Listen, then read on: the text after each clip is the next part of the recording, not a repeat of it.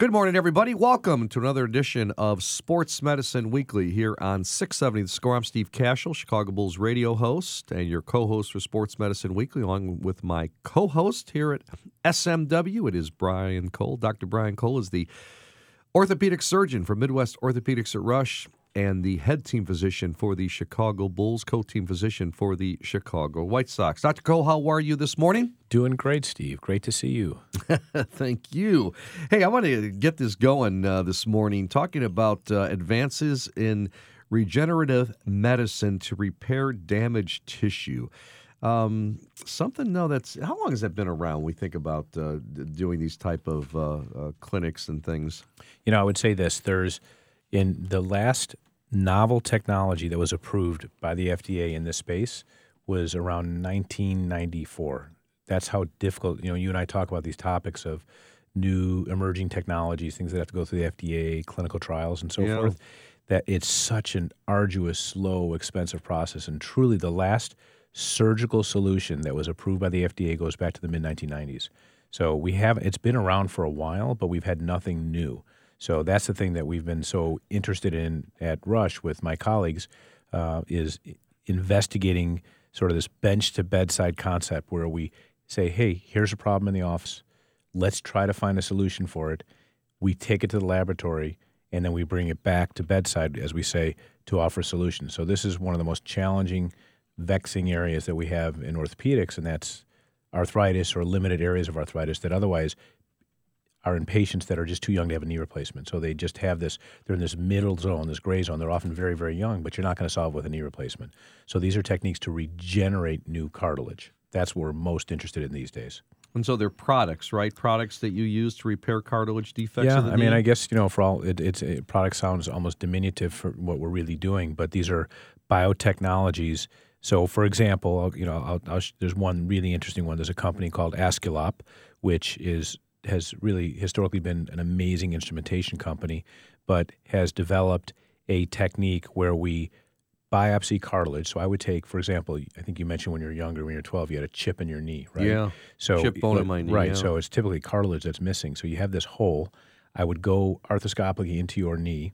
I would biopsy or take a small sample of healthy cartilage.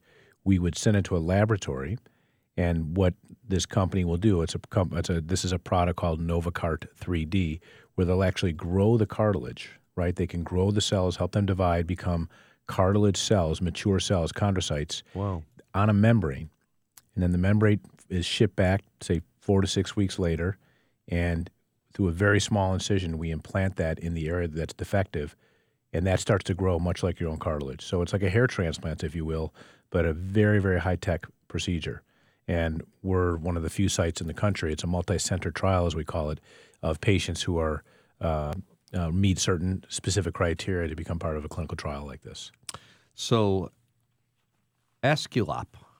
That's the name of the company. This this particular technology is uh, uh, uh, from all of the technology developments come from a company called Aesculap. Founded in 1867 in Germany, one of the most respected manufacturers of surgical instruments in the world. That's that's wild. It really They're like they're like a Swiss watch company in Yeah. terms of instruments. They're you know they do they've they make cutting instruments and other things that we use even in the area of cartilage repair and and um, their their technology is amazing. The engineering is amazing. This is a little different foray for them in that it's all it's biologics, which is something that we're all interested in. Is how to find these biologic or regenerative solutions to, as I say, a really difficult problem. In this case, we're trying to regenerate damaged cartilage, typically in the knee, but at some point we'd love to be doing this in other joints because other joints are often afflicted as well. Why do you start with the knee?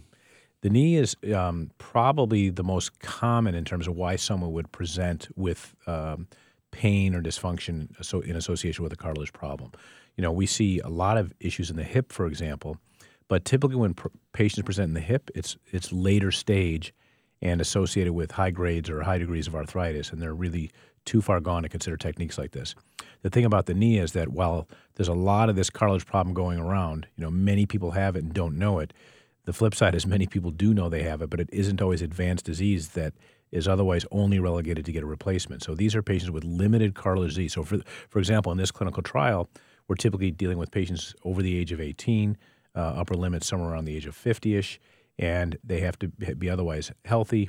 and they often have one area of cartilage loss that we need to treat. But it's causing havoc for them. It causes pain, it causes swelling. They've given up lots of activities, and they've typically tried other things that have failed. That's sort of the ideal patient uh, for a trial like this, this NOVOCART 3D.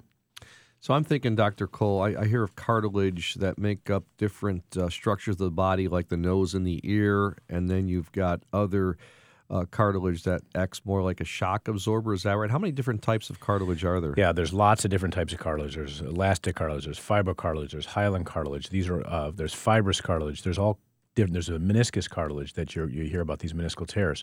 So this is typically hyaline cartilage. So think about a chicken bone at the end of our at, our at our joints. There's that white glistening cartilage that covers our bones, and when it's intact it tra- it helps to share load, so the load that from impact and activities isn't transferred to the bone, sure. and it prevents swelling and achiness. And those who have lost that cartilage can predict weather change and barometric pressure change, and their joints swell, and it gives them sharp pain and dull achiness, and it, it can be a miserable experience.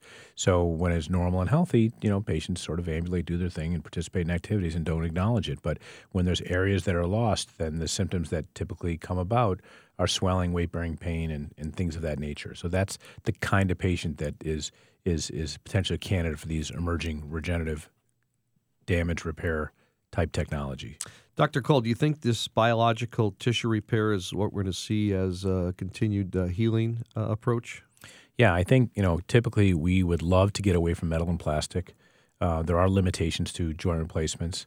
The big problem is, you know, as we age, we're getting a group of highly active patients that really would love to stay away from a joint replacement. And certainly there's always going to be that group of patients that present late enough that have just too much arthritis that the techniques that you and I are speaking about will not be amenable to. So a joint replacement is an awesome operation, but you put it in a person who's still would otherwise like to be active, doing impact activities. Maybe they want to run. Maybe they're you know doing triathlons. Maybe they're doing you know some impact activities the problem is if you put metal and plastic in, it has a finite life. So we're looking for these solutions that not only treat the younger patient who wants to stay highly impact uh, related in terms of activities, but would like to go decades before they become uh, more age appropriate for a joint replacement. That's a pretty big population of patients, and right now there's a paucity of solutions for these people. All right, Dr. Cole, interesting stuff. How do you learn more?